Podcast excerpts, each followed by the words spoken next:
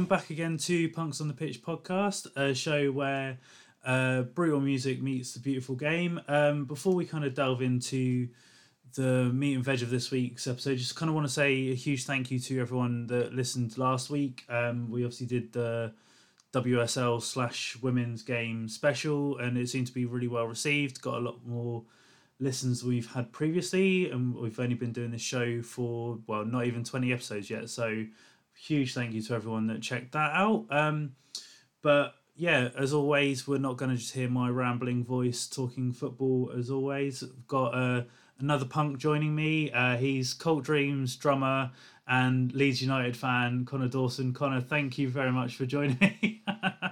yeah, no worries. Thanks for having um, me.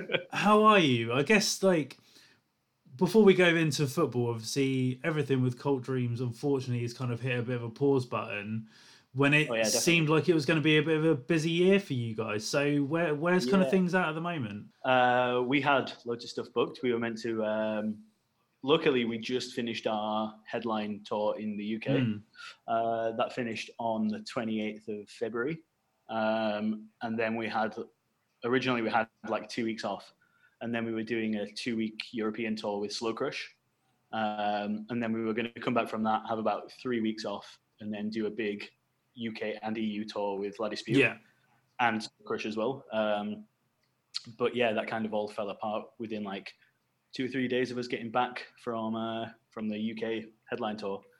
So uh, yeah, I came back, uh, went back to work for a week, um, and then I think when we did the second to last show, uh, which was in London, uh, me and Lucinda were talking in the van about like how we were probably going to have to cancel the Italian shows that were on the Slow Crush tour Yeah. um, they just brought a lockdown in there. Um, and then I was texting with my partner at the time, and she was like, oh, "There's no way that's going to happen. Like, it's going to be like a few days. It's going to Yeah. be fine. yeah. It's so silly." And then we got back, and we were we were talking to Slow Crush and their agent and stuff. And they were like, "Yeah, the Italian shows are definitely not happening. It's looking like the Austrian ones and the German ones are also going to be cancelled as well." Um, so we were down to like half a tour at this point, and then like just more and more shows just kept getting cancelled, Mm. and it got to the point where we had like four shows across two weeks, Yeah. uh, still still going ahead, and we were like, we just don't feel comfortable doing this, and it's not it's not viable Yeah. to do. Yeah.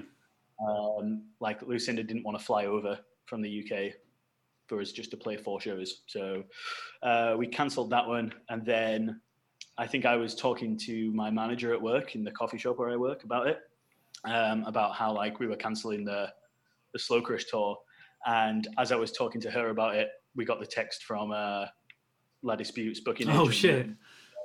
the La Dispute one was being cancelled as well. So I think I literally said the words, "Yeah, yeah, I can go go ahead and cancel that time off time off I've got in uh, in April." And I walked over to my phone and I was like, "Yeah, you might as well just cancel everything that I've got booked on." so it went from having like a solid six eight weeks of touring and then loads of festivals in the summer to nothing. Yeah. but like, have you guys been like been able to do much like in terms of kind of like writing or anything since or We've done we've done little bits, um, but we're not really like pushing ourselves to do anything. We've got like a couple of songs that we keep sending back and forth, and a few ideas and stuff. And the plan is to record a new album yeah at some point, but it's Lucinda's just moved again, so it's uh, it's yeah, it's just up in the air at the moment a bit, and it's uh, like we wrote the the whole of the second album Hmm. like apart. We were just WhatsApping like ideas across to each other. Um, so it's, it's it's nothing new for us. Yeah. We've done it all before, but it's, uh, yeah, it's.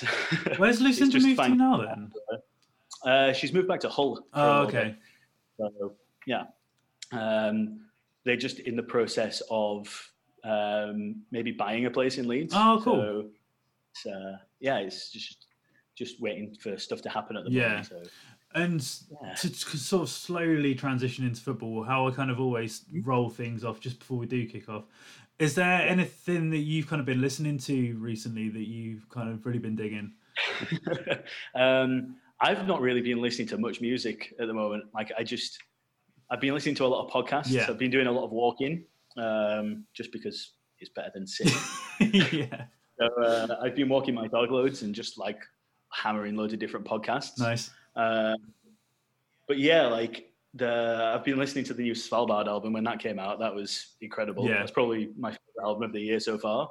Um, everything I've got written down is like completely different to each other. That's cool. So I've got the Svalbard album, but then I've also been listening to um, this like um, country artist called Colter Wall. I don't Okay. know if you've heard of him before. So he brought a new album out called Western Swing and Waltzes and Other Musical Adventures or something like that. It's like a really long Yeah, title. yeah. Um, but yeah, that's incredible as well. So that's like um, it's just like bar, like country music. Yeah, It's all yeah. like really rowdy and it's really really good. Um, and the Winter Passing album that came out Yeah, the album's sick. the year was- It's great. It's an incredible album. And uh, one of my friends sent me um, a song the other day by a band called Underdark. Mm. Uh, they're like a black Yeah, metal yeah, band. yeah. Uh, I know. Well, just I kind of know Abby, their vocalist, like okay, through internet friends, sort of thing. Like, right, okay, Because I know they're very much into their wrestling, and that's how we kind of know okay, each other. right, So, yeah, yeah. yeah. they're- That the cover they did of uh, "Plainsong" by The Cure yeah, is incredible. It's so good. yeah, really fucking cool. I've started doing loads of running, and that that and the Svalbard album is just consistently just on all the time. That's cool. Well, as mentioned, um, obviously you're a Leeds fan. We're they're I am, back in the. unfortunately. Well, I Well, was going to say the- not at the moment, I'm so I'm so used to saying unfortunately. It's uh, but yeah, obviously back back to, in the uh, Premier League this year, doing Yeah, g- quite well so far. Like, what's your kind Yeah, of mhm. impressions of the season so far? Ah, it's it's weird being a Leeds fan, especially the last two or three seasons. Well, two seasons really, and not being completely riddled with fear Hmm. and nervousness and doom Yeah. from, Yeah. from from from kickoff of the of the new season. It's really weird. Like I'm used to like every defeat being like, oh, we're doing a Leeds again. Yeah, yeah, we're completely messing everything up and it's awful. Um, so it's really weird going into the season and being like, you know what, we're going to lose quite a lot of games probably. We're going to have a really good time. We're probably going to be like mid to lower table, and I'd be really happy with that. Mm, Um, so yeah, it's kind of like a free this season, I guess. yeah. Just nice to be able to watch a Bielsa team play football and not like, and actually be able to sit and watch it and enjoy it yeah, rather than like, yeah, there were so many times last season where I was literally like, I found a really dodgy stream of it or something, and I was just sat there, just like constantly like refreshing Twitter yeah, yeah. because I follow some like Leeds United uh, journalists on there, and they were usually like 30 seconds to a minute ahead, Yeah, and I was so just so anxious on the edge of my sofa, just like refreshing constantly that I wasn't actually watching the game. so it's nice just to be able to have a nice have a nice time. yeah and we've s- mentioned on this on this podcast before but like the kind of revelation well but it might not be to to you because obviously you've seen him a bit more but like Mhm. in terms of like the premier league that patrick bamford's been like he Yeah, right. he's been a player that like throughout his career has always been touted as this great hope sort of thing but never kind of lived up to his potential until now so are you surprised that he's finally filling those boots or or not Um, yes, massively. Go back through the like the text messages and like Facebook messages of me talking to other Leeds fans whilst the games are on. It's like ninety nine percent just pure frustration at Patrick Bamford. Mm.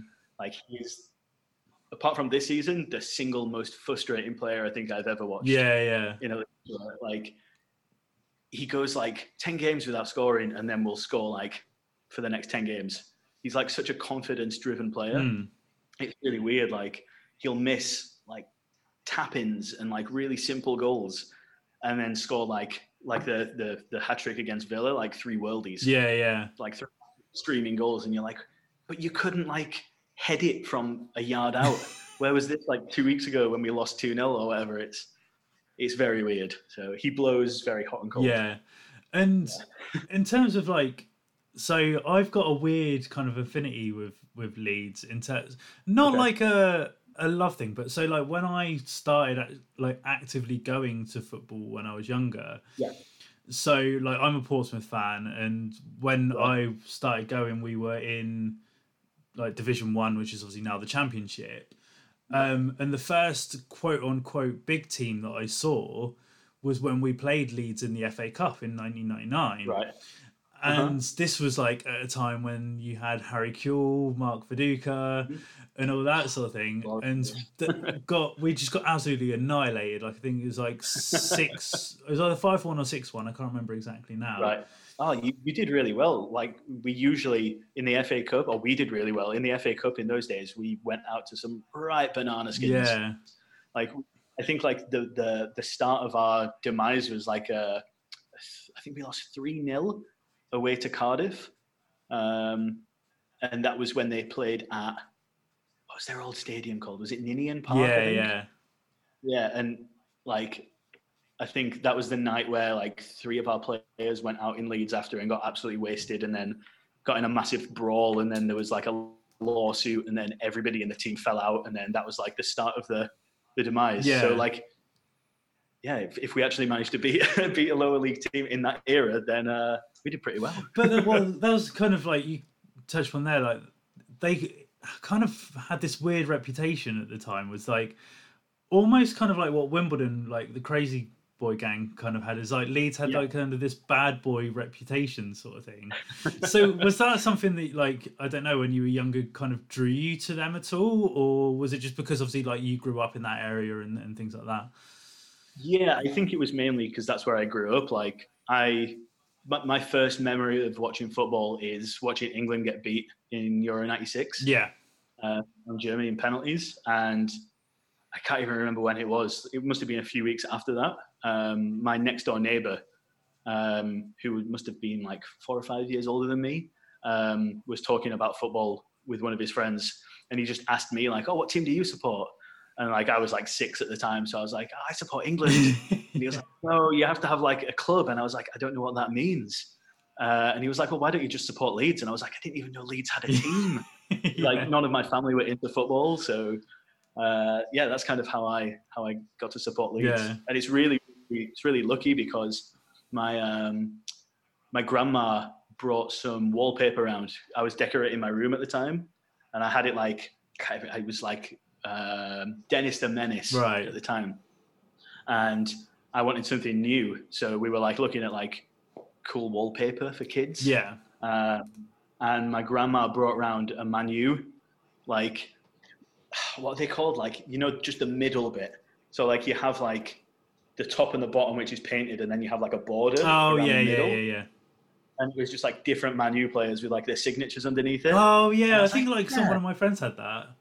Yeah, and I was like, yeah, that's pretty cool. And then in the end, luckily, I went with space, which was really cool. Um, but yeah, so that was uh, it. Could have ended up Jose do- dodged a bullet. Yeah, right, exactly.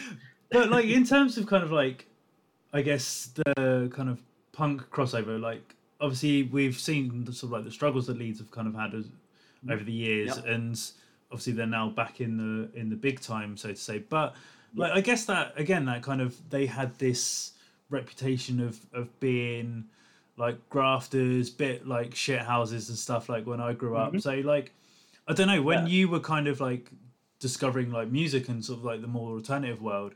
Did you kind of link that affinity with Leeds as well? I think I was maybe a little bit too young for that. Hmm. So, like, I, I don't know. I always see that as being like the dirty Leeds. Yeah.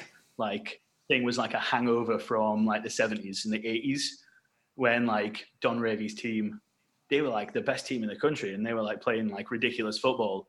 But they were also like really tough. Yeah. Like, you had like Billy Bremner and stuff who was just like kicking shit out of other players. Yeah. Um, and like I just always see it as like a hangover from that.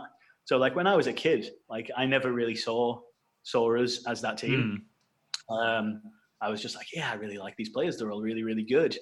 And then like by the time I got into uh, music, when I was like 12, 13, it was kind of the time where I stopped stopped playing football on a Sunday for my for my team that I used to play for. Um, and then it took me like four or five years to really get back into football Yeah. um, I was just so immersed in music at the time that I just kind of lost all interest for football. Um, and then I had like some operations because I've got Crohn's disease. Mm. Um, and so I was off school and college for like six months, I think. Um, and that's when I, I got back into football. And that was the time when uh, we were in League One and we had like minus 15 points. Yeah, yeah. So I remember like just after my operation, I was like, you know, I'm going to see how Leeds are doing. I've not been into football in ages. And like I went on like the internet and I was like, I knew we'd got relegated to the second division. Yeah. So I just went on the championship. I was like, wait, we're not there. What's happening? and then I clicked on League One and I scrolled right down to the bottom and I was like, what the fuck has happened here? but yeah, that was it was probably a really good place to start from again because like the football was terrible, but like you got to see them play at like Scunthorpe Mm. and like Yeovil and places like that, and I've got very fond memories from watching some of those games. Yeah. from then, especially the players. Like there's some great players that we had Mm. from then. And the other thing that I always kind of like to ask is sort of like how you kind of make personally like a crossover between sort of like the alternative world and, and football. And for a lot of people, it seems to be the common answer is that kind of community aspect. But is there kind of any sort of like thing specifically for yourself? I, I guess it's pretty much the same for me. I really like like the sense of community. I just like being able to drink some beer and shout and sing songs Yeah. and be a bit rowdy. Uh, I really like like the just that aspect of just yeah, just going and having a nice time and shouting and doing some singing. Yeah, It's yeah. and for as I say, like when I grew up, well, like was growing up, like I remember sort of like as I said, like the Harry Kewells, the Mark Vidukas, the Alan Smiths, even like um, oh, fuck, I've completely forgotten his name now. Lee Bowyer. That's I could there probably we go. Leave, Yeah. I was going to say I can probably name the entire. I was team about to, then, I was so- about to say Lee Bradbury, but I was like, no, he played for Pompey. Um, but yeah, like those kind of like rough players that kind of Leeds had. But like for for you, like whether past or present, is there kind of like a player that you think like embodies like the punk ethos for Leeds? It's it's probably like a really really obvious answer, but it's not a player. Okay, It's Bielsa.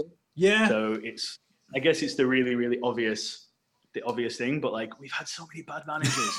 like- yeah, we had Dave Hockaday. Dave Hockaday was literally a PE teacher Mm, before like before he came to us, and we had uh, is it Uwe Rosler? yeah, like, yeah, like heavy metal football and like Steve Evans and oh, it was just awful. And then um, we hit like just yeah, just the day that Bielsa came in, I was just like I didn't really know too much about him before, Mm, um, and I just remember all these like rumors flying around on the internet, like the savior of football and blah blah blah, and like the best football you'll ever see in your entire life. I was like, there is no way a manager with this like caliber is going to come to the second division yeah, and like manage Leeds United, and then it happened, and I was like, this is crazy. Like he can't actually be as good as like everybody says, and it's like, but he like he managed Athletic Bilbao and they like beat Man U in the Europa League and managed like Marseille and stuff.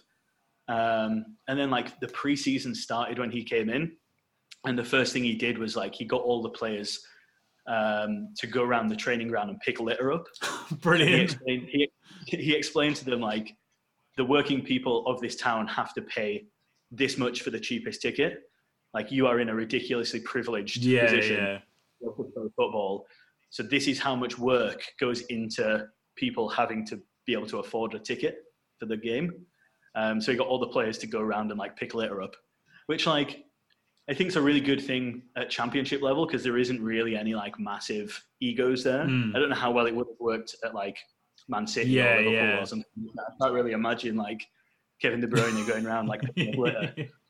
But I mean, it worked really well. Like we have a ridiculous like squad mentality now.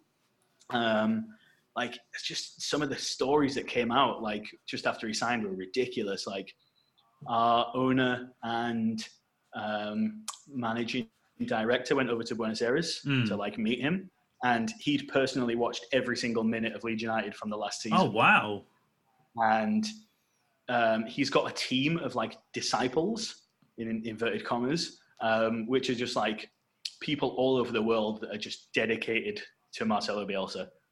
and like the way that he does everything, and like they've just completely bought into it, and he pays them uh, like, a salary. Um, so he he asked them to watch every single minute of every single game from the championship from the year before, Yeah, and had like dossiers on every single team.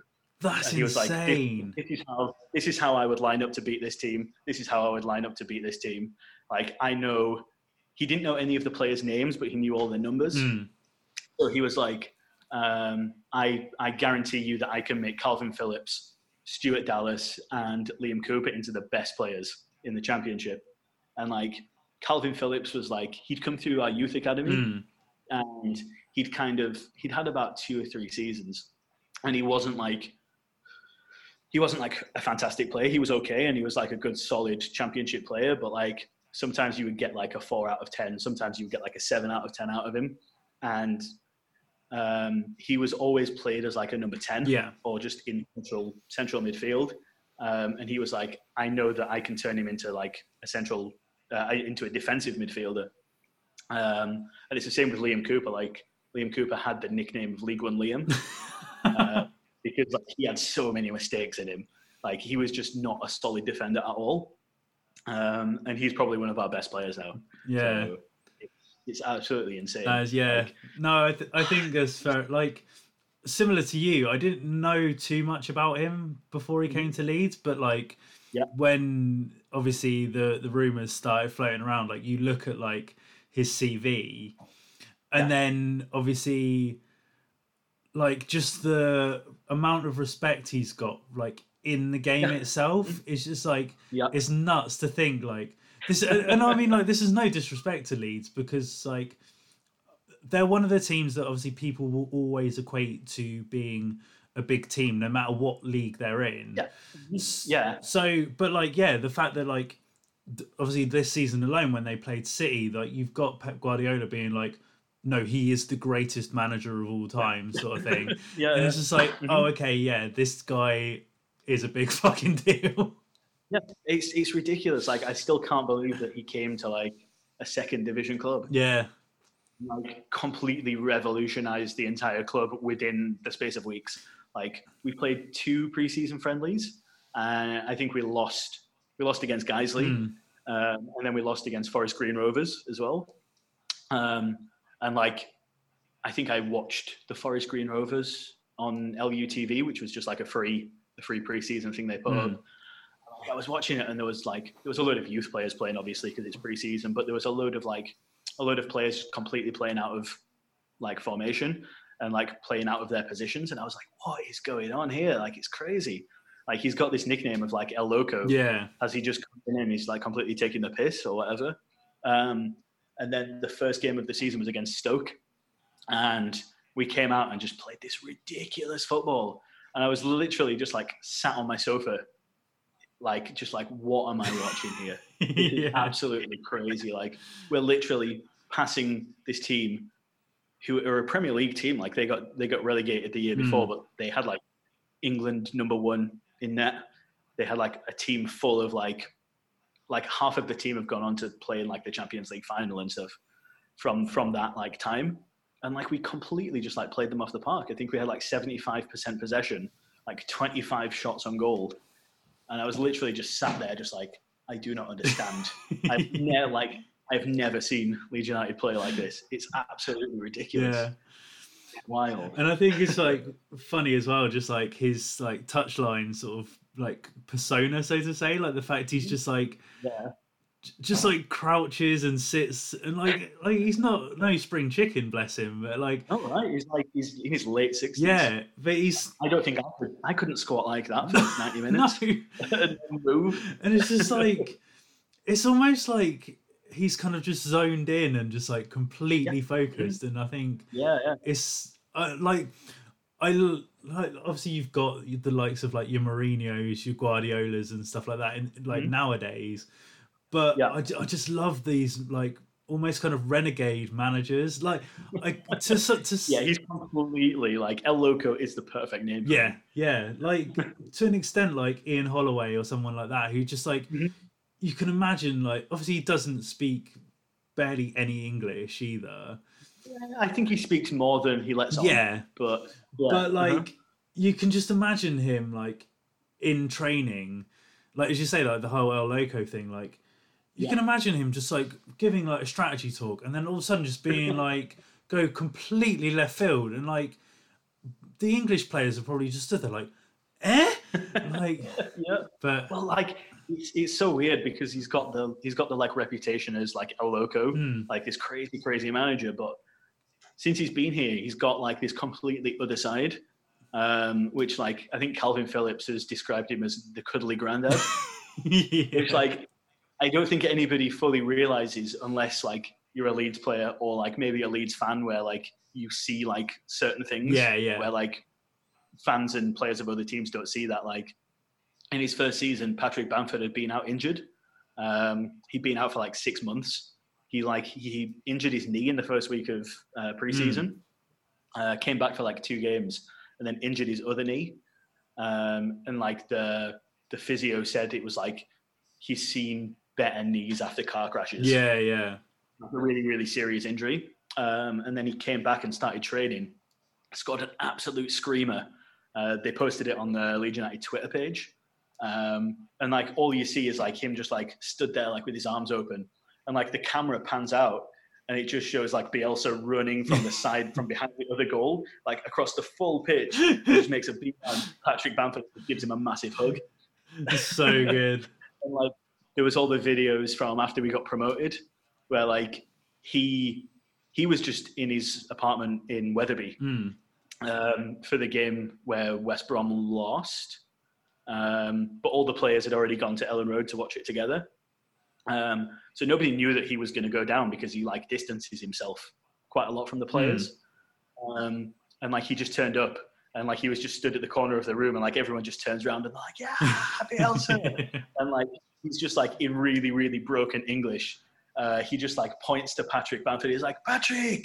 Ah the best the best. And then he just like goes through every single player and points at them um, and just calls them the best. Yeah, and then barry douglas goes up to him um, and barry douglas speaks spanish so he asks like if they get wednesday off training and Bielsa just turns around and goes wednesday off thursday off friday off every day off it's just really good. It's just yeah, he's he's such a character. I love him so. Like he just he gives sweets to kids. Like when when they get off the team bus, he just like has just like walks down and hands them out. yeah. it's just such a lovely, lovely man. I love him so much. well to to segue onto other characters one of the the biggest stories that's kind of been going on in the world of football at the moment is two of two hollywood characters is taking over wrexham afc this is ryan reynolds and um ron mcelhenney now becoming co-owners of, of wrexham which is just i think the best and most bizarre thing that's happened in 2020 i think It's yeah, it's very 2020, right? yeah. But like, yeah, just in terms of this, like, they've already kind of acted like because uh, I think a lot of people when it first started breaking was sort of a bit like, is this real? Is this like just a publicity thing? But mm, they've Yeah. they have already very much kind of put money where their mouth is and mm-hmm. have done the kind of comical video with the team sponsors and and things like that and i don't know like what what's your kind of view on this like where do you think this is going to go it's so weird. Like, it's just completely bizarre. Like, I just can't believe it's happened. Like, when I used to go watch Guiseley before I moved moved to Belgium, um, they were in the same league as Wrexham. yeah So it was they were like a big club then, um, and I know they have like a really big rivalry with Chester and stuff, but they're both fan owned. yeah So like it was always like they were always like two teams that were like they seemed really cool because like they'd they were they both used to be like quite big teams and then like had a lot of financial hardship and then were like saved by the fans. yeah So like as a Leeds fan, like I can relate to that because Leeds have had so many awful owners. yeah yeah like from like Ken Bates to like GFH, who were literally didn't have a clue what they were doing. And like, if I was a Wrexham fan, I would be like thrilled Yeah, yeah. that we had like all this attention. But like as a as a fan of a club who's been through really really bad owners, then like I'm always really cautious of takeovers from especially people who aren't involved in football. Mm. Um, like they literally have no experience or like like football for me is such a cultural and historical thing. Yeah. Like it's really difficult to make the wrong move and not even realize you're making the wrong move. Like if you don't understand the history and the cultural aspect of the club that you're taking over, then it's like it's really difficult. Mm. Um, which is why I'm always really spectacle, spectacle, skeptical, skeptical of uh, of players of, of owners coming in that don't really know anything about football. Yeah, it'll be interesting to see like how because at the moment they're still sort of even though the club's basically okayed it, they there's still some due Mhm. diligence and stuff that needs to go Yeah. on. yeah. But I guess like the league have to uh, the league have to approve it. Yeah. stuff, right. but I'll be interested to see like how hands-on they are with things Mhm. or if they're Yeah. just gonna gonna be kind of like financial backers or things like that because Yeah. like i think a lot of it is obviously the fact like you've mentioned like the, that they are fan owned and Mm-hmm. obviously like the the supporters trust that runs the club at the moment have been very like uh accepting of this offer and kind of obviously want it to go through but i think Mhm. the the wise thing would be for the supporters trust to still carry on with the day-to-day running of things and Well, I think that's what's going to happen, right? yeah I think they're not buying hundred percent of it. They're just buying like a controlling stake, I guess. Yeah, So the yeah. fans are still have like a say in it, but I think I think that's what's happening anyway. I don't really know. I know that they've not paid anything for the club because it's fan owned. yeah So like they, there's nobody to pay. Like the club's not worth anything because there's not one owner. Um, so I think the fans have said like, this is how much money we want you to put into the club, Hmm. rather than like we want our money. yeah yeah So like, I guess it's good in that way.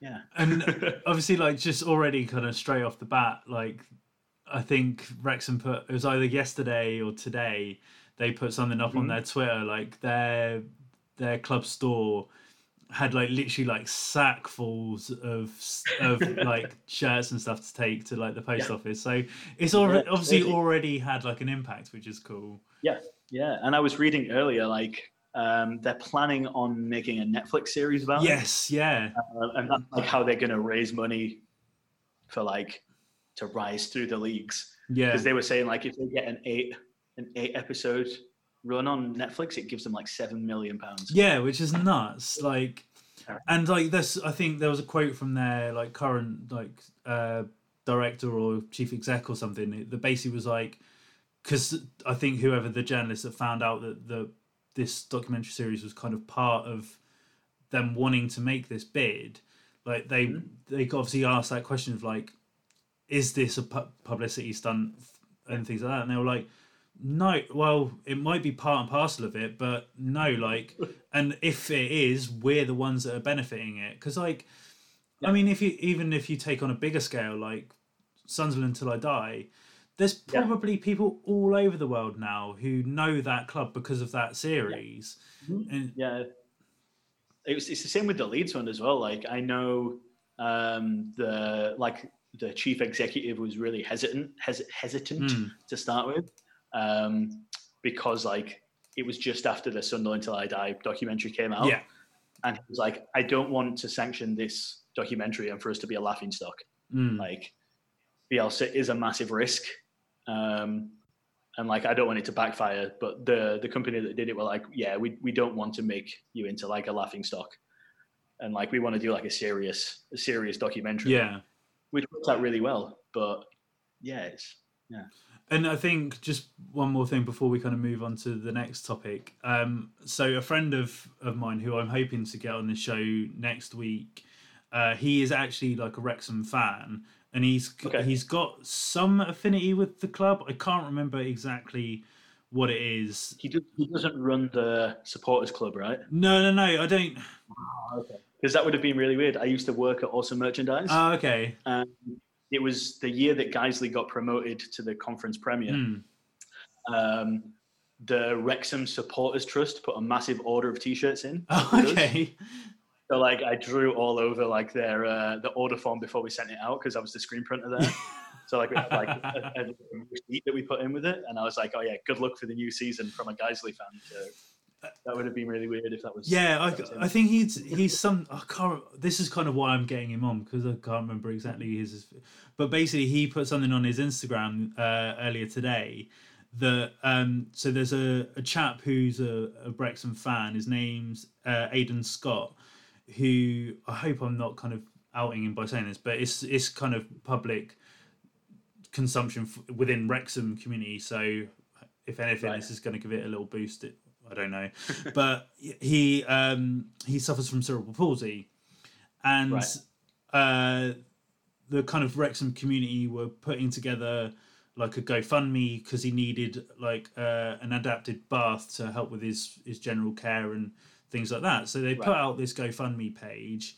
Uh, the target was six thousand pounds, um, and I think within about I a day or oh here we go. So about a ten hour period of of this thing going live, they'd hit the six thousand pound target. The, That's the reason was because Rob McElhenney donated six thousand pounds.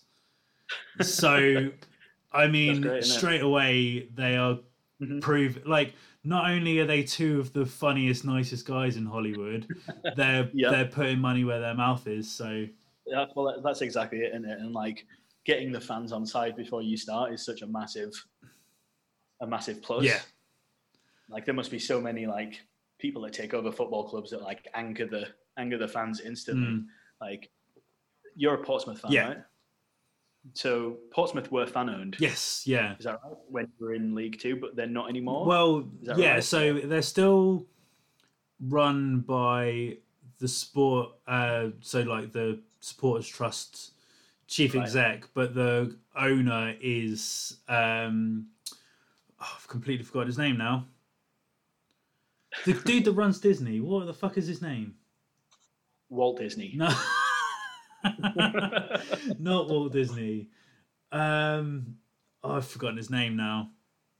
Yeah, I but yeah, he's he's he's the guy that like, actually owns the club now. But it's it's a similar thing. Like the supporters trust still has a heavy involvement within Right. the day to day running. So yeah, it's it's obviously on a larger scale.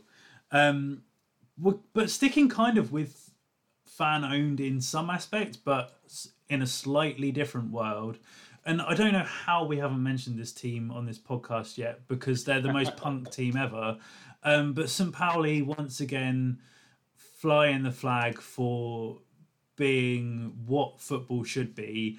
Um, so they recently announced that they're, as of kind of effective immediately, severing ties with Under Armour, who are the, the organization that supply their, their shirts. Um, and they basically wanted to do it because Under Armour don't use sort of like sustainable materials and things like that. I think they've kind of come under fire as a brand in general just because of like not sweatshop stuff, but like just not being that ethical. So obviously, St. Pauli straight away were like, okay, yeah, we, we don't want to be near this whatsoever. Kind of touted around to sort of look at like who they could get to come in for, for next season. Um, couldn't find a viable option that suited their their ethics. So I've basically decided to do everything in house. So this means from next year they will have their own sportwear, which will be the producer of their kit. But they're also like the plan is is to down the line is to wheel this out to other clubs. And Right. I think this is again just St. Pauli kind of showing how you could like okay, you can read about the history of St. Pauli. They haven't been the most financial stable club in the world, and they've definitely have their problems in that sphere. But in terms of like being like equal opportunities, being open to everything, and like just being punk as fuck. Like the the brand that they're putting is even called DIY, which I think is Yeah. is Mhm. brilliant. So yeah, I thought this was a really cool touch, and maybe some like again they could be torchbearers. They could be this could be something we see more clubs doing.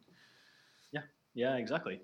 It's um, it's going to be great for their carbon footprint as well, right? Yeah, yeah, definitely. It's like most, I guess, most sports manufacturers are based like in Indonesia and India and places like this. Mm. Um, but yeah, it's going to be great, and it's it's going to like provide jobs for like local people as well. Yeah, So, it's, I mean, I don't understand why why more clubs haven't done it before. Like, if you could make your own kit in house, it's it's just a no brainer, really, isn't it? Like, you you you're like providing jobs for people in the local community. You're more likely to, like, the people who are in charge of just one kit are more likely to be in touch. Like I said before about like the cultural, historical, like traditions of the the club Mm. like um like kits like clubs have traditional kits for a reason like it's what people identify with yeah, so like if you're having one person who is in charge of that club's kits they're more likely to know the history behind it whereas like if you have just some guy that's working for adidas who's just churning out kits for like 100 clubs like with the leeds united kits this season we have the exact same goalie kit as leicester yeah, yeah, and the away kit is pretty much identical. Like the third kit, our third kit is digital maroon, I think it's called, yeah. um, and theirs is just maroon. So like they've obviously just like worked down the list, got to L, and thought oh, they can have that goalie kit, they can have that away kit. We'll change this a tiny little bit, stick a betting sponsor on it, and churn it out. Mm. Whereas like it's if you have your own person doing it, then it's it's great. Yeah. Yeah, and like I think because if like for people that aren't aware of St. Pauli, then you're probably living under a rock if you're listening to this show. but like obviously on a wider scale, like they have like obviously their kind of like merchandise brand and, and things like this, and this is kind of obviously. Uh, in my head, I'm hoping they kind of tie the two together, and Yeah. like I think that's kind of part of the long time goal. Because so for like from the the interview that this was kind of released from, their um, their managing director of sales, whose name I'm going to butcher, um, Bernard von Galdrin, I think. Um, but he's basically said like, this is the quote he said. He said, "We aren't um, saying this is going to be the most sustainable jersey. Um, it will be the most sustainable team sports collection with more than 55 products. We'll make everything ourselves, um, from the socks to rain jackets." We've already shown it can be done without putting prices up if you do things intelligently uh, when we switch to the production for the skull and crossbones shirts to uh, fair trade. So, like, they've obviously already kind of had the idea with their merchandising sort of thing. So, yeah, like, I mean, in my head, I'm hoping that the kit's going to have a fucking massive skull and crossbone on it. Oh, it definitely is. Have Have you been to their stadium? yeah, yeah, yeah. Hamburg? I've been a couple of times. Did you do the tour where you go like down the Oh, tunnel? I didn't because it was really annoying. Oh, so the two times I've been is it's Mhm. been when I've been out on tour, and Right. because of weird German times, they only open during a certain time. So when they were open, I had to be at the venue for loading and stuff, Yeah, so I course, couldn't yeah. go, which which was Yeah. really annoying. Luckily, we played um, Booze Cruise a few years Mm. ago. So there was me and some of the guys from BSM went down and did the tour Yeah. uh, on the Saturday morning. Like I was ridiculously hungover and was just like, like just like a, a, a zombie walking around. But um, we actually have like a really weird story from the first time we played in Hamburg. Oh, okay. we were on tour with Austeros, um, and we were playing. Um, what's the big squat there called? Um, Oh, with the one with the skate park joined on. oh shit! Yeah, yeah. I know what you mean, but I can't think what it's called now. Rote Flora. That's it. Yeah. So yeah, we we we walked from there to the stadium because we got there really early, and we were like trying to take like a group shot outside. Um, and this guy came up to us um, and was like, "Do you want me to take a picture for you?" And we were like, "Yeah, sure." And he was like, "Are you interested in the club?" And he was like telling us a bit about it and stuff. Like we just thought he was just like someone that was walking past. Yeah. and it turned out to be I can't remember. He worked for the club doing something. Hmm. Um, uh, he was like part of the I want to say branding or something. Um, and he was like, "Do you want to come in and have a look around? Like, I've got something that you would like really like to see." And we were like, "Yeah, of course. We're not going to say no to that." So he took us like through the main entrance, um, up in this lift, and he was like, um, "We we were sponsored by Levi Hmm. for the last like, five years, I think, um, but they weren't doing enough for us, um, like in the community. So we've asked them to work with another com- like a local company, um, and basically they'd made a recording studio inside the stadium. Oh, sick. So like he opened this door and took us into the this recording studio, and like it had like the window looking out onto the pitch and the stuff. And he was like, "This is aimed at like we're going to invite like local people um, and like refugees down and stuff, and teach them instruments in here. That's so Um, cool. And they can like record their own stuff in here and stuff. So it was, yeah, that was that was really really cool. Yeah. just to be able to see that. Like, Yeah, we've. I think there's a video on our Facebook, like in the depths of it Yeah, somewhere, yeah. Of, of playing a song, like in the stadium, like just in one of the stands.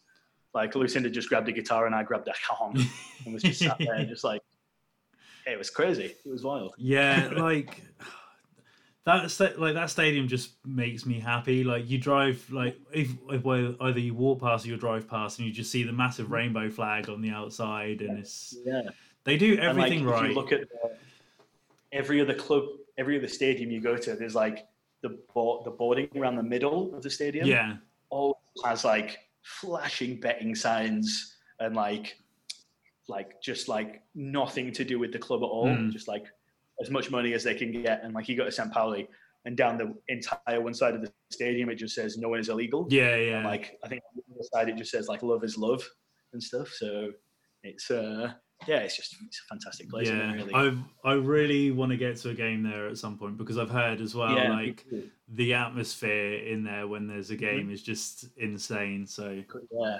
One, one of my friends in Leeds runs um, the Yorkshire St. Pauli group. okay, Uh, so it's like a supporters club. They get together to watch all the football. Mm. Um, they have like a pass for their TV thing.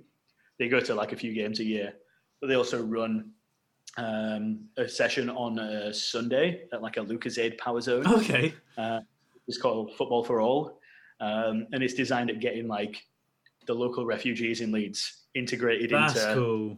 community and stuff. So it's I've been down to two or three of their sessions, I think, Mm. and it's just so much fun.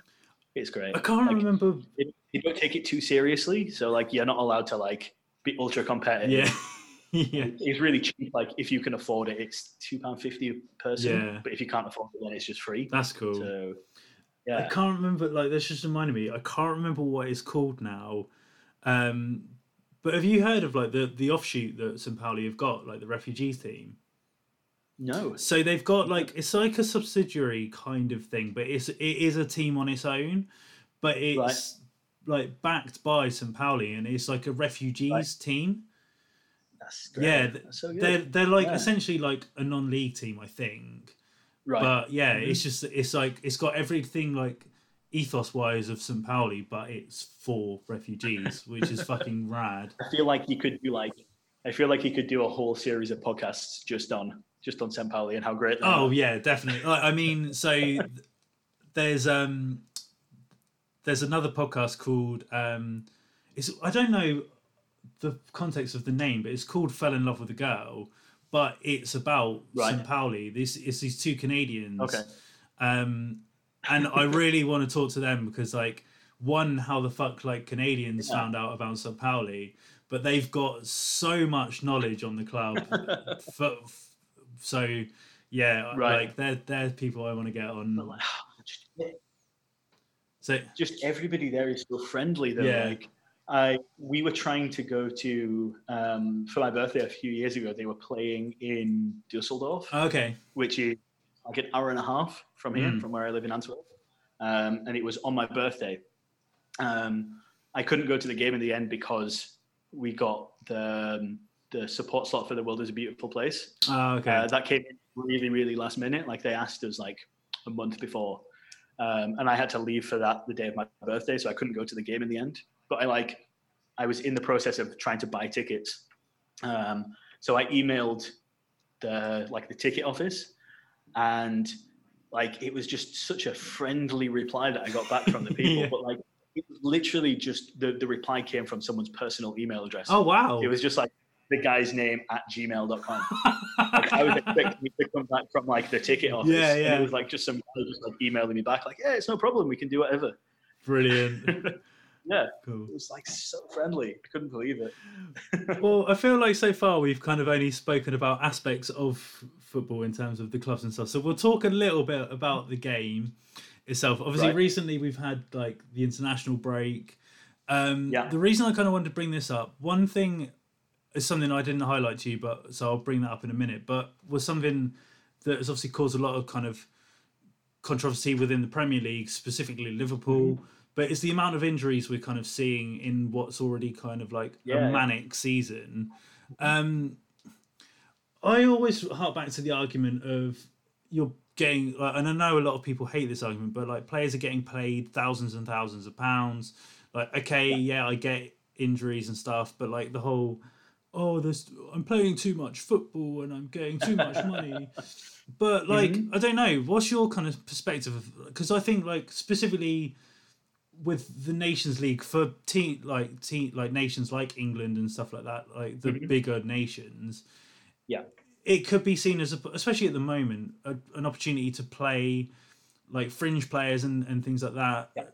Mhm. rather than risking like obviously the, the big one that's caught the ho- headlines is the Joe Gomez injury.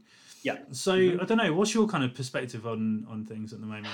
There's like there's there's two ways of thinking about it really, isn't there? Like you've got if you take like basketball or ice hockey Mm. as an example, like they play like every other day. Yeah. Even like uh, baseball as well. Like American sports, apart from NFL, is like eh, like pretty much nonstop. And I know like they have a lot more like rolling subs, Yeah. So like you can change the team up and stuff. But like they play a lot. Yeah. Yeah. they play a lot. But then you have the argument of like you get paid a lot of money to do it, but their bodies are used to a certain amount of work Yeah. and like if they suddenly do like if you've had like a career of like 10 years or whatever and you're suddenly asked to do more then your body is going to go into shock around that right like it's just not going to be able to cope Mm. and like that's like this season there has been way more injuries than usual right Yeah. Yeah. So I think I saw the other day there's like 88 players in the Premier League that are currently out injured. Mm. Someone posted on Twitter like this big list of all the like and how long they're all out for. Um, and yeah, it's it just it seems to be every time that the international break happens, like we have. So we've got Liam Cooper out injured at the moment. He was injured the last two Scottish uh, international breaks. Yeah. So like, he went away and he was fine, and then got injured on the last two of them.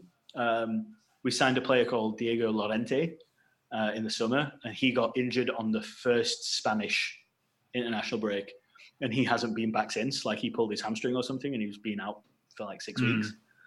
Um, Kalvin Phillips has missed all three England games and the two games that we had before because he's dislocated his shoulder, I think, which is probably like that happens. That's nothing to do with, but like the amount of like tears and muscle strains and like stuff like that does seem to be way more this season. Yeah. Um, and I think it's probably like the players have had no break. Like usually you get like a six to eight week preseason. Yeah. Like last season they had three months off and then came pretty much straight back. I think they had like three weeks where they were expected to get back up to speed. And then they had four weeks off again.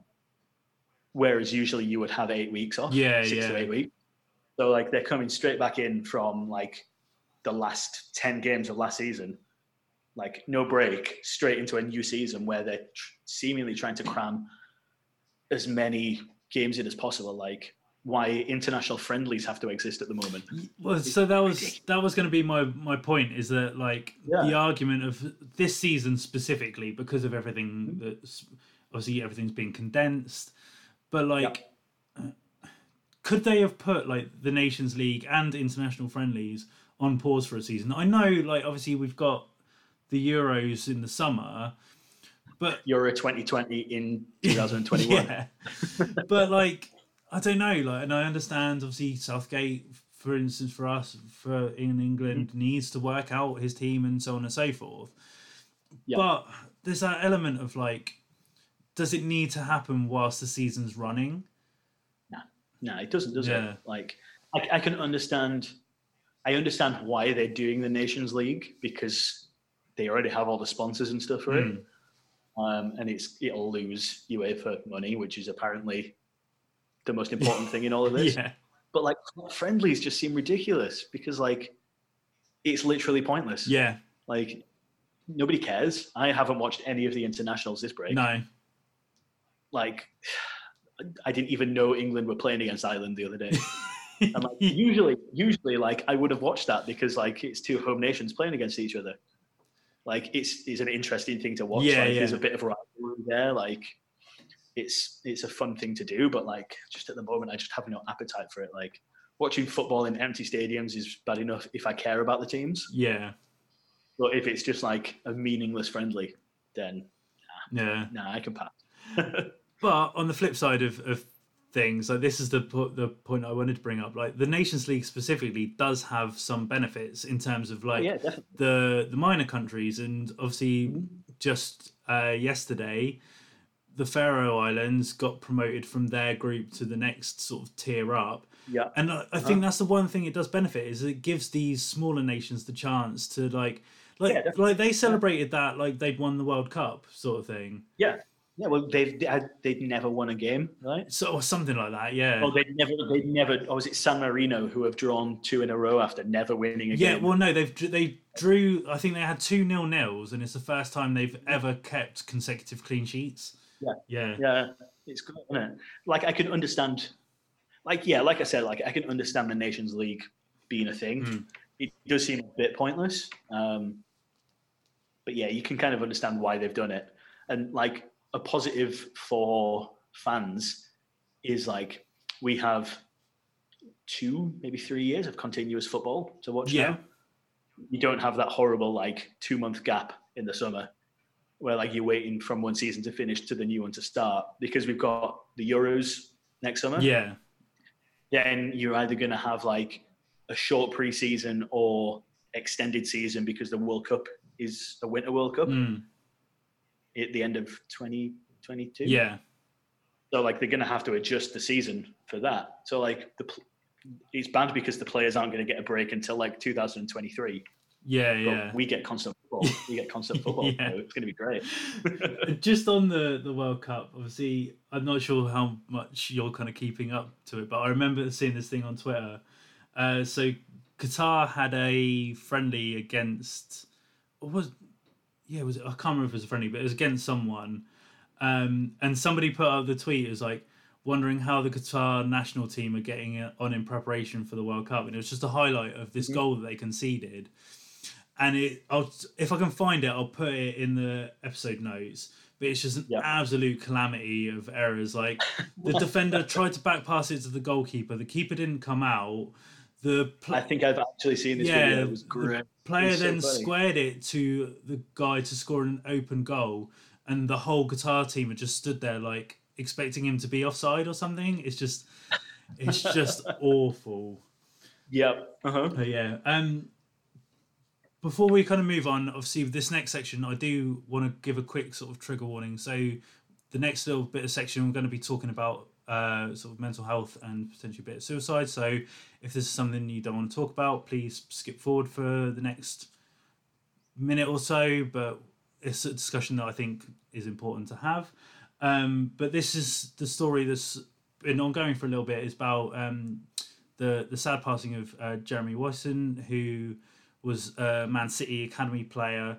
The reason I kind of bring this up is because they recently, uh, well, they officially opened the inquest into his death, and I think when it kind of came about, there was a lot of talk about the relationship between him and the club and things like that. And the the main reason I want to, I don't want to obviously dwell on the circumstances, but is more the the support that young players have, and I think from both of us coming from punk backgrounds, we see a lot in punk where, especially nowadays, where people talk openly about their their mental health issues and things like that, and there seems to be a lot more kind of support for it within that community, but we don't hear a lot about it in football.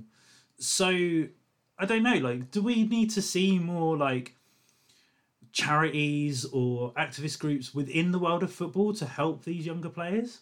I don't really know. Like, I think, I think people just need to talk about it more. Like, it still seems like a really taboo subject. Yeah. Within like football, like you have players or like kids that are joining football clubs at like seven Mm. or eight years old and spending like 10 years at a club.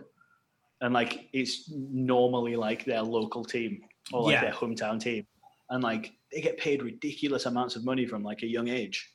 Um, I had a friend who his younger brother was on, uh, who had a like a scholarship at Man City Mm.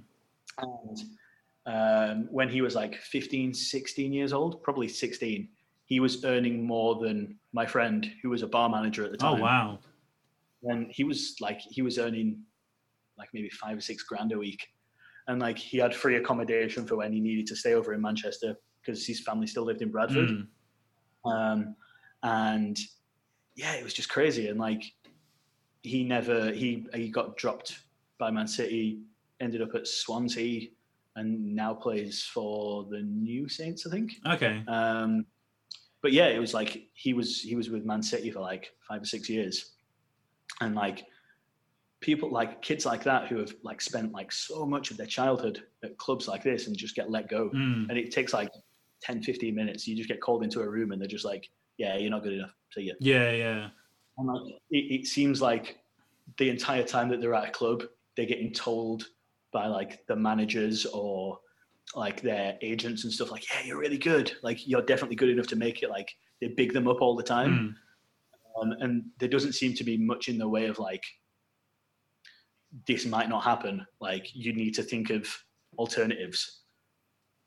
Or like you need to think of what will happen if you don't make it. They're always like yeah you're going to be like the next big thing like you're definitely going to make it and then like they get it taken away from them Yeah. instantly. And I think like uh, as well, I'd be interested to to hear or see if clubs have any kind of um li- like not relief, like that's the wrong word, but like support structure within the clubs, like when those kind of things occur, because like Yeah. as you say that if you're like what between between the ages of 16 and 18 you're you're training an academy for as you say most nine times out of ten it's like your childhood home club sort Yeah. of thing Mhm. so like to get that news of like essentially them saying yeah you're not good enough it's Yeah. going to be devastating so like you Mhm. feel like you need that co- kind of like person afterwards to to kind of almost just sort of like sit down with them and be like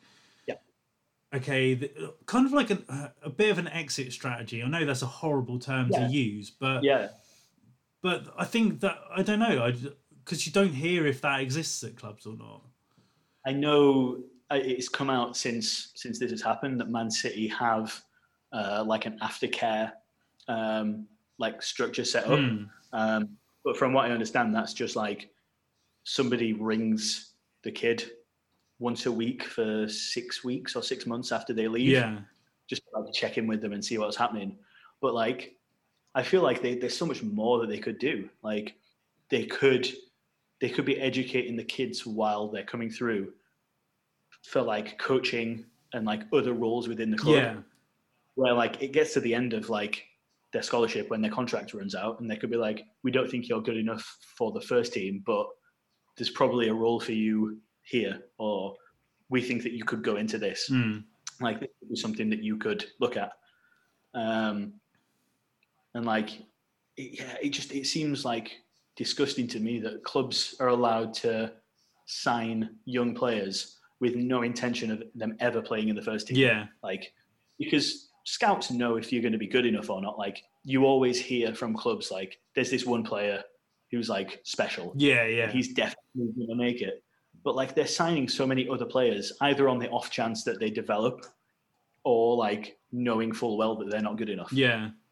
They're still going to be saying the same things to them and making them believe, like even by just being at the club, like you're like, yeah, I'm going to be good enough. Mm. Whereas like, they know all the time that you're probably not going to Yeah. be good enough for them. So yeah, it's and it's interesting like obviously this this story's kind of has highlighted the the issue a bit more but i think so there's a another podcast i listen to called football journeys and Right. um they've specifically focused on um i can't remember what year it is but it's like this academy graduate class from from liverpool and it's, it's Right. basically the the the year group that joe gomez kind of game came from okay. um, Right. And it's basically saying like there's all these players that kind of had all the potential in the world, but nine out of ten of them sort of thing haven't. That well, they're not playing for Liverpool one to start with, and have Yeah. either kind of given up on football or have had to like scrap it out in the lower leagues. And it's interesting to kind of hear like their stories from like a personal perspective. And I, I feel really bad because I can't remember the specific player's name, but there was one player who basically he was put out on loan to Wigan Right. um, but because obviously he had that mentality of like I'm playing, I'm still contracted to my childhood club and things like that. Mhm. Like he just had such like blinkered mentality of like, no, I'm going to play for Liverpool. And I think Mhm. because somebody had even said to him like, "Oh, you're the next Steven Gerrard," so straight away like that's put that thing in his head. Yeah. So yeah, and it's exactly the same with all of the like the Chelsea players. So Chelsea send a lot of players out on loan, um, and we've had a few Chelsea loanees um, at Leeds when we were in the Championship, and like the majority of them just came to the club with like the the the attitude of like I'm just here for a year. yeah, I don't have to try. Like they didn't really have like the the desire because they just assumed that they were going to go back to Chelsea at the end of their loan mm, and like break into the first team. yeah, Um, yeah. So like I don't know if because like I guess another big point of their like the mentality thing is it's the difference between like mentality and mental health. Like it feels like players aren't allowed like you can't have a bad day. Yeah, or like there was there's a I, I- was listening to an interview from someone I can't remember who it was, but they were saying like um, they had a like a, a psychologist at the club, mm, um, but they didn't feel like they could go to see them because it would be like a sign of weakness, yeah, and it would like in their it's, it's not it's it might not be the case, but in their mind, it would give the manager a reason not to pick them because they don't have the right mental attitude or the right like determination yeah, where it's actually nothing to do with that. Like you can't you can't be 100% all the time. yeah, A, a, a player, even if you're like physically there, like you can be mentally worn out, mm, which I, I guess goes back to the injuries thing as well. yeah. Like if you have to be like 100% focused all the time, and you're playing like three games a week, like that's just going to wear you down, Mm. right? You're not allowed to make a mistake, and if you make a mistake, you're never going to play for this club. Yeah, and I think that's like that's an interesting point actually because like from a, even like from the like a fan perspective, like that kind of mental sort of like wear and tear, so to say, like where they are playing all these games and whatever. Like, and I'll hold my hands up. Like, where I kind of did it with on this podcast recently, like the Mhm. um Ademola Lookman penalty, like penalty fluff. Like Yeah. you, you, mm-hmm. your instant reaction as a fan is to be like, that was ridiculous. But like now, look, thinking in hindsight, you don't know what his mental state was and, and things like that. And Yeah, exactly. Yeah. and because But like on um, the other side of it is you're a fan and you don't get paid anywhere near the same amount of money as them. no, but So you're you're you're allowed that opinion as well. But it's like they're both very valid. yeah, points. but the, the what I was gonna say is like because like the fans and like the accessibility of things like like Twitter Mm-hmm. and stuff now, like they're gonna like players are gonna get like hounded for that. So that's obviously going to impact them and, and things Mm-hmm. Yeah. like that. So. I, and like who can who can say that they haven't gone to work and like not been not been there Yeah. not being 100% like completely there and like everybody has shit days Yeah. where they're just like, they don't want to be here, they can't be asked, or like not even that, just like you're just not you're not there. Yeah. Like I work in I work in a coffee shop here, Mm. and like there's times where I'm like, ah, this latte art isn't perfect. yeah. like I, I dropped a little bit here, but I'm still going to put it out anyway. Whereas if you're like a kid at a football club, you can't do that yeah, yeah. because like someone might see it and be like, well, he's not good enough to play. Like he has a mistake in him. Like he's not good enough to play in the Premier League. Mm. For like one mistake, so the amount of stress and the amount of pressure they must be under, Yeah.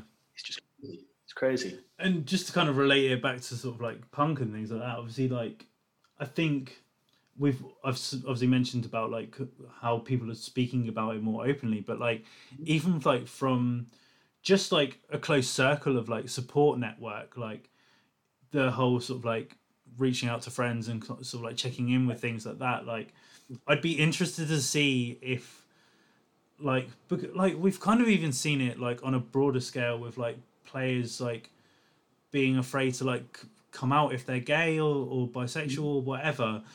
And it's that kind of say that mentality of like not showing any weakness. So i'd be interested to see if there are friendship groups within clubs that they can talk hmm. about this. I don't i don't know.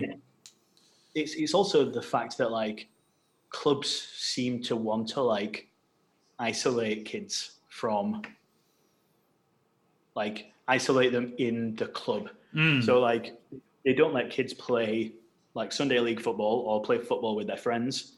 And that's been a case even like when I was playing football as a kid, like if any of my friends had trials at like Leeds United or Bradford or anything, then like they instantly weren't allowed to play with us. yeah Um, and like if you're training, like you get taken out of school to do it. I know they try and like limit that now, but like their entire world is based around playing football and developing as a footballer. yeah So like they don't really have a support network outside of football.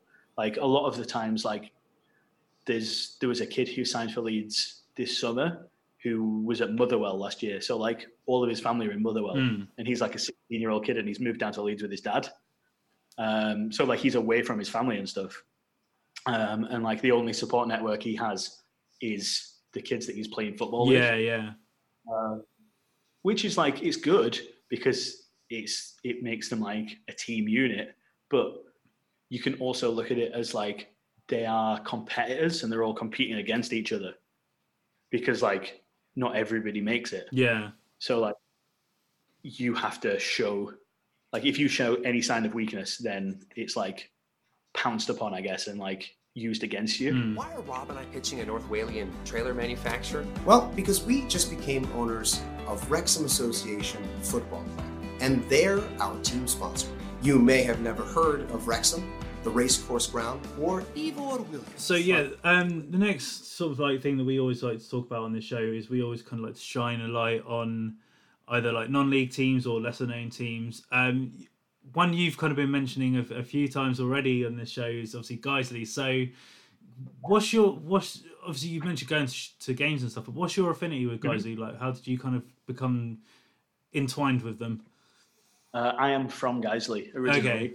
So my parents live about a two minute walk from the ground. Oh wow, okay. yeah, they literally live like around the corner from it.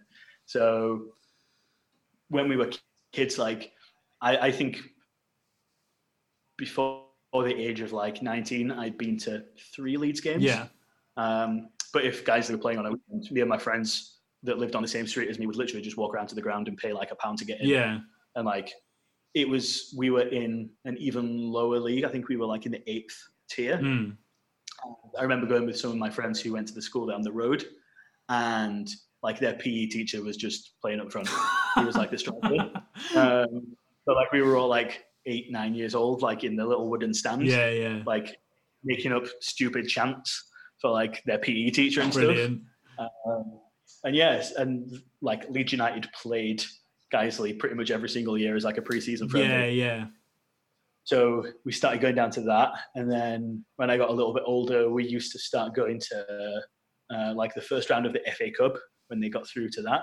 Um, like a really weird fact about Guiseley is they were the longest running club to never have got past the first round of the FA Cup. Oh, Up really? until- up until two seasons ago when we finally got to the second round. Um, but yeah, so it was yeah, it was that yeah that, and then a few years after that, uh, we were doing really well in the Conference North. So I started going to like most of the home games. Mm. Uh, we went to they played Altrincham away in the playoff final, the most heartbreaking game of football I've ever been to in my entire life. Um, we were we were playing really well that day. Um, like the club offered free coaches, so they took like six coaches. Oh wow, that's cool. It was crazy because it was like it was a pretty big. Altrincham got a pretty big ground. Um, there was like two thousand Guiseley fans there, which is like the majority of Guiseley like. I know like a load of like Leeds fans and stuff came down because quite a lot of Leeds fans Guiseley is their second club yeah, yeah. or like non-league club. So there was like a lot of like people who don't usually go watch Guiseley there, and it was like a free trip to a playoff final, so it was fun. Um, but there was like a group of ten mates that came down with me, Mm. and it was one all in extra time, and it was literally like the 122nd minute, and they brought a sub on Altrincham, and he literally like picked the ball up on the halfway line and just pinged it in. Oh no. and there's just there's this really there's this horrible picture of like all of the Altrincham players like in a massive heap, every single Guiseley player like spread out on the pitch like on the back, and like just 2,000 people behind the goal just with their head in their hands. yeah. Um, and then we got to the playoff final again the next year. And again, that was away. So we went to Chorley Yeah. and we were 2 0 down within 25 minutes, I Oh, think. God. And I had the, sing- the single worst hangover I've ever had in my entire life. Like I was, I was sick on the coach on the way there. I felt like death, and my mate bought me like a Tia Maria shot Oh before we went. We got dropped off at a pub. He was like, "This will sort you out." It didn't. It definitely didn't. But then we bought some Oranjeboom from uh, from the offline and managed to sneak that in. And I remember being so annoyed when the second goal went in. I turned around and threw my can of beer at the wall. And my mate was like, oh, "Let's just go back to the pub. This is this is awful." And I was like, "No, we, we'll, we'll we've paid to get in. Let's just stay and watch the second half. It might get a little bit better." And we ended up winning three two, and it was probably like the the worst memory. It's probably one of my favorite memories of all time Yeah. like this little like, terraced away end and like everybody just like piling to the front and like there was like a little wall at the front and like everybody just like fell over the wall and like all the players like piled on top. yeah. It was just it was great. It was so much fun.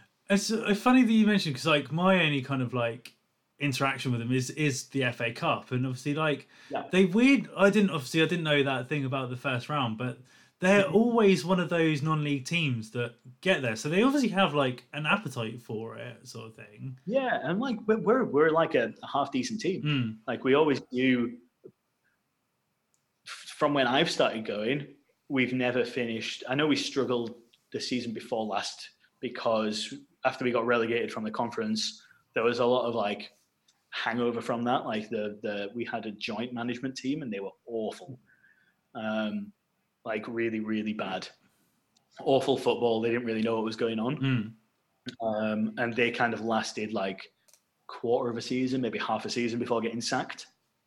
Um, but yeah, ever since then, we've we've been putting in like consistently like decent performances. We missed out on the playoffs because they finished the season early last year, and I think we were like six points outside the playoffs Yeah. when it finished.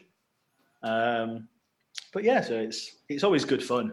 And like the the two two three three seasons we had in the conference premier, so much fun. Yeah. I did some horrible away days. like we came down and went to Bromley, Woking, and think. Yeah, yeah. I, I really wanted to do Torquay, but I just couldn't do it. Like setting off at like 6 a.m. in the morning to come all the way down. I think we ended up losing like 4 0. yeah. Yeah, I just couldn't do No, that. But fair enough. Lo- London, London was okay. That wasn't too bad. So Do you do you still sort of like keep tabs on on them now? yeah, it's it's been a lot easier this season because they've been doing free streams Right. of the game.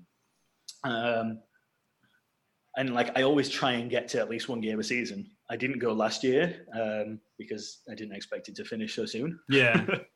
But um, I've lived here for three years now, and I think I still go back. I think I went to three games the year before. Um, it's a bit weird though because I fell out with quite a lot of people that I went to the games with. Hmm. It turned out to be very horrible people. Oh, okay. So I'm not not the kind of people I wanted to be hanging around. Yeah. with. That's fair enough. Yeah, they managed to keep that one very quiet for about six to eight months, and then yeah, it didn't didn't go down very well. we had a lot, we had a lot of arguments at the stadium. Oh, and, shit. uh, yeah, using using language that definitely wasn't appropriate Yeah. this day and age, Fair. and like thinking it was funny. And like they could tell that I was really annoyed with it, and did it even more because they Oh, could tell that. I God. was annoyed with it. Like one of the guys who I used to go with was like a really big Leeds United fan in the 80s and like just kept constantly posting pictures of himself from the 80s, like doing Nazi salutes and stuff Oh. like, in his Leeds shirt at Leeds games and stuff. And I was like, why am I like hanging about with these people? Yeah, yeah. Like, not the kind of people that I, I like. So it's, uh, yeah. But I don't mind, go- I, I like going to games by myself. yeah. so, I know I've I've been to a few games by myself and I think yeah. it's, it's quite nice in some aspects. Yeah, yeah, exactly, right? Exactly. um, but obviously, also like you mentioned, obviously, like you now live in Belgium, and obviously they're con- well nationally they're considered the best team in the world by FIFA. But like, have you have you had the opportunity to to watch much Bel- Belgian football? Have you have you gone to many I- I- games or? I've been to a few games. I don't usually watch it outside of going to games Hmm. because can be quite frustrating to watch. Yeah, It's not uh, the the the level of football is varies quite a lot between like the top of the Premier League and the bottom of their league. yeah, um, like Anderlecht, Bruges, the, like the, the big top four are like championship level. And then like you go further down and it's like conference north level, if that. Like, some of the teams are awful. Some of them are so, so bad. Um, but yeah, so I've, I've been to a few Royal Antwerp games. yeah, They're a really cool, they're a really cool team. Um, was on like having like the English atmosphere. yeah. Um, they were they were originally founded by two English people. Oh, I didn't So- realize that. Yeah. So a lot of their like a lot of their chants and stuff are all in English, which is really good. Mm. And up until this season, they had like the entire side of one of their pitches was I think the stand was from like the twenties. Oh it was wow! literally just a, a, a hill with like boards like into it. Uh, and like you, you you can go drink there, like you can just drink a Jupiler yeah, and watch the game. Like the first season that I lived here, um, fireworks and flashbangs and flares were all still allowed. yeah, And I went to the first game I went to was Antwerp versus Ghent, and the atmosphere was scary. yeah, Like flashbangs and fireworks going off like three people away from you is so loud yeah. so dangerous. like I didn't realize that was going to be it, and I was literally sat there like shaking every single time like something happened. Yeah, it was terrifying. But yeah, it's uh, that's a really good atmosphere. But they're really really difficult to get tickets for. So uh, I've been to see a team called Waasland-Beveren Mm. quite a lot, who are like one of the worst teams in the league. Like they're like 18th, 17th, 16th. There's only 18 teams. yeah, So they're constantly like at the bottom. It's a really nice club. Like their stadium is in the middle of this like housing estate in a really tiny like I want to say is there like an equivalent of a really really small town or a really big village? Like it's slightly too small to be a town. okay, It's like really, really small, anyway, Yeah. and they have like a Premier League team, um, and it's like nestled housing estate, and like you just like you're walking like past people's gardens and stuff, and you're like, oh, this is the stadium, yeah, cool. yeah, it's, it's I think it's ten euros a ticket. yeah, it's really, really, and it never sells out. And again, like behind the goal is just like an old school terrace. There's no seats or anything. and you're allowed to drink. You can buy like a big liter beer and stand there, and it's great. Mm. Great fun. Well, we'll touch on. I'm gonna. But how do you pronounce the name?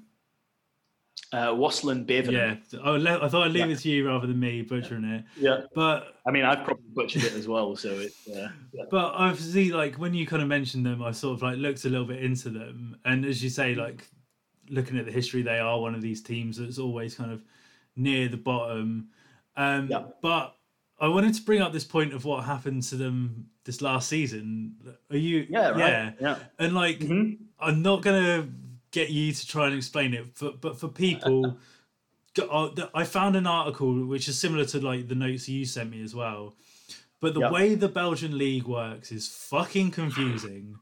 It's ridiculous, right? So I'm yeah. going to put that link in the description notes so people can follow Mm-hmm. this along. But basically, they've got this weird kind of like playoff system that equates to like the people that go to the Champions League and Europa League, but also the ones that get relegated and promoted. Mhm. But because of coronavirus, the last season got obviously cut short. It's also really stupid because it got cut off one game before the Yeah. end of the normal season. Yeah. So it was like one game.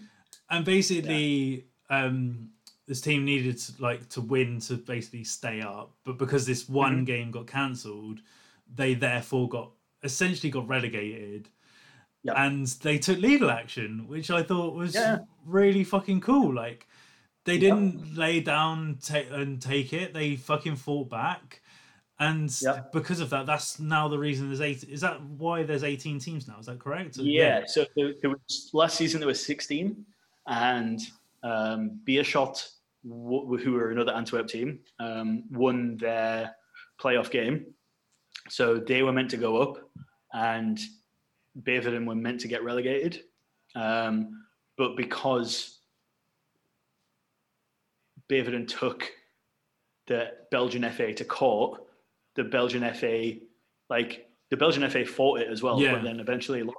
So they said we can't have 17 teams in the league because it's an uneven number. So they then had to promote Leuven as well, who lost the playoff final. Mm.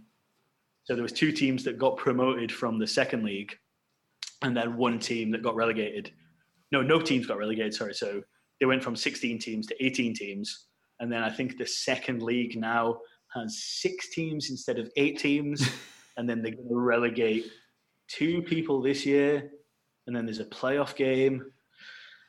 Belgium just likes to make things really awkward in every possible Yeah, way. Yeah, as I say, like honestly, I don't think us trying to explain it is going to do any justice. So it's just going to be me saying a lot of words in a certain order that make absolutely no sense. So but like uh, just purely because obviously like i think the punk nature in me really enjoyed this story because it is that kind of that like shitty underdog not wanting to Yeah. do what the authority wants them to do so i really liked yeah. it and especially because like so many other teams got fucked over as well, like Hearts yeah in Scotland, like they finished their season and they just got relegated.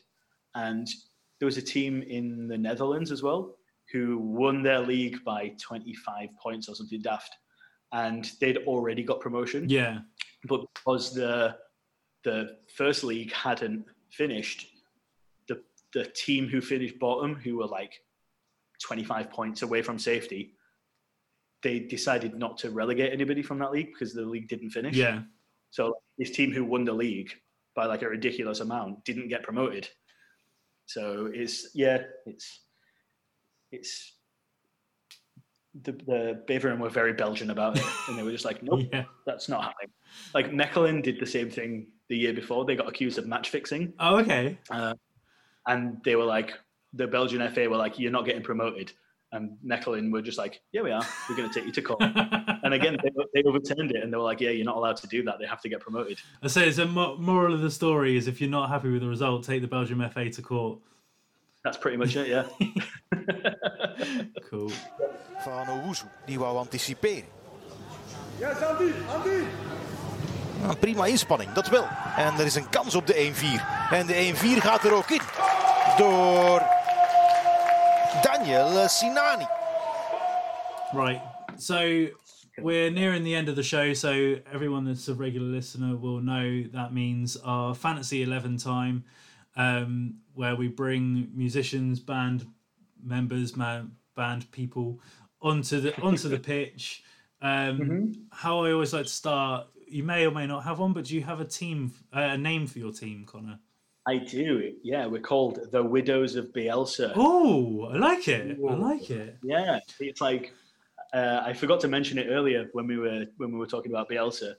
Uh, the, the the the fans of teams that he's managed at are referred to as the Widows of Bielsa Oh, okay. because like, people love him so much. They have like such a connection with him, and then he leaves. yeah, yeah. and like you state of mourning after that. So That's really the. Widows of Bielsa. Yeah, Cool. Have you got a formation? yeah. It's uh, three three one three. Nice. Built the Bielsa famous famous uh, famous Cool. formation. Right. So we always start in goal. So who's your goalkeeper? So my goalkeeper is myself. Okay. I used to play in play in net when I was uh, when I was younger. So it's a perfect role for a drummer. I was just back. you've proven the theory because everyone so far picks a, a drummer as a goalkeeper. So yeah, there you go, yeah. So uh, yeah, I'm going for like a player manager role. nice, nice. I like it. captain of the pack, overseeing everything. Yeah. Um, the defense. So I've got like a right centre back, a centre back, and a left centre Yeah. back. We've got uh, Em from Nervus. Yeah. So uh, we played football together in Italy when we were on tour. She's got a mean slide tackle. Why does that not surprise me? There's a picture on our Instagram or their Instagram of like we tried to make like a really funny picture from like Euro Italia 90 where like someone's like slide tackling in and like someone's in the bench like pointing. Yeah. really great. So you should you should look for Yeah. that. Um, centre back is Tasha from the brand Proper Okay. from Cool. New York. Um, we went to a Leeds game together a few seasons ago with uh, her and a partner, um, and we actually played football together in Brooklyn. Oh, nice. Yeah, she was a rock at the back. So we got in that. The uh, left centre back, we've got Steve, the drummer from World is a Beautiful Place. Cool. Uh, he's probably the best drummer I've ever played with, Yeah. and he's like, he's got enough flair to be able to run out from defence into the midfield and make things happen from there, Yeah. spray things about. So uh, we've got a right wing back and a left wing back. Yeah. So uh, a European flair on the wing. We've got Bert from the band New Moon. Okay. who are also from Antwerp, uh, um, and Catherine from Fresh. Nice. So I know they're both runners, so they've got some. Got got some speed. Yeah. Yeah. yeah, uh-huh. Uh Defensive mid, we've got Simon from Apologies I Have None. Yeah. Um, Studio Wiz holding it down at the back, playing the quarterback role, spraying passes, getting attacks going. Uh, number ten, we've got Lucinda from my band and Nervus. nice. Always ready to attack. I, They've got creative vision. I was gonna say I like that. I think that yeah, I think Lucinda would be. I'm kind of trying to think like not quite a Gazza, but like uh maybe like a more like I'm thinking more from like my Pompey years, like a Paul Merson kind of role. Is like Okay. they'll, yeah. they'll stand there in that number ten role and just sort of flick passes left and right, sort of yeah. thing. they, they see passes that nobody else Yeah, can see. yeah, Through balls, everything. Yeah. uh, and then left wing, uh, yeah, left attacking wing, we've got Jack from Nervus. yeah. It's solid, nine out of 10 every game. Super well drilled, Bielsa ready. like, knows exactly what's happening. Uh, right wing, bleh. right wing. Uh, I was going to put Jamie from uh, from the Winter Passing, yeah. but he's a Man U fan, so I'm not allowed to put him. I kicked him out and decided to go with Rob instead. From the Winter Passing, so I really hope that they hear this because yeah, like, one, Rob Rob's a pal, but two, just for that that Yep. comment. I couldn't have a scum fan in there, could I? So, and then centre forward, I've got Kate from Personal Best yeah, because if you've ever heard their guitar solos, oh, that's uh, that's uh, a centre forward in musical form Yeah. right there. nice. Yeah, that's my team. Well, as you, you as you said, you're going to be player manager, but have you got anyone assisting you, or are you taking taking reins completely? Oh, I'm taking full credit for this. yeah, as many roles as possible for me. Perfect, brilliant. As as always, I think a crack like, and also this is only the second team where we've had a cross of sort of uh, like men, women, trans, everything, which I think Yeah. we haven't seen yet. So I appreciate you bringing bringing a lot of diversity to your squad. There we go. It's nothing. Perfect, brilliant. Um, The very Belgian, very Belgian saying there for me to end on. Schnicks. Um, perfect. Connor, do you want to shout out where people can find you slash your band on social medias or whatever if they want to? Yeah, so you can find the band on Cult Dreams Band on pretty much everything. Uh, Instagram and Twitter, mine is Cult Drums, which is very uh, very on brand. yeah, we just brought some new merch out, which we were meant to take on tour with La Dispute, but it got cancelled. So please buy that so we can afford to record album three. Perfect. there we go, I did it. I got the pl- I got the plug in. Perfect. Connor, thank you very much for your time, mate. Really Thank appreciate you it. very much, man. I appreciate it. Thank you.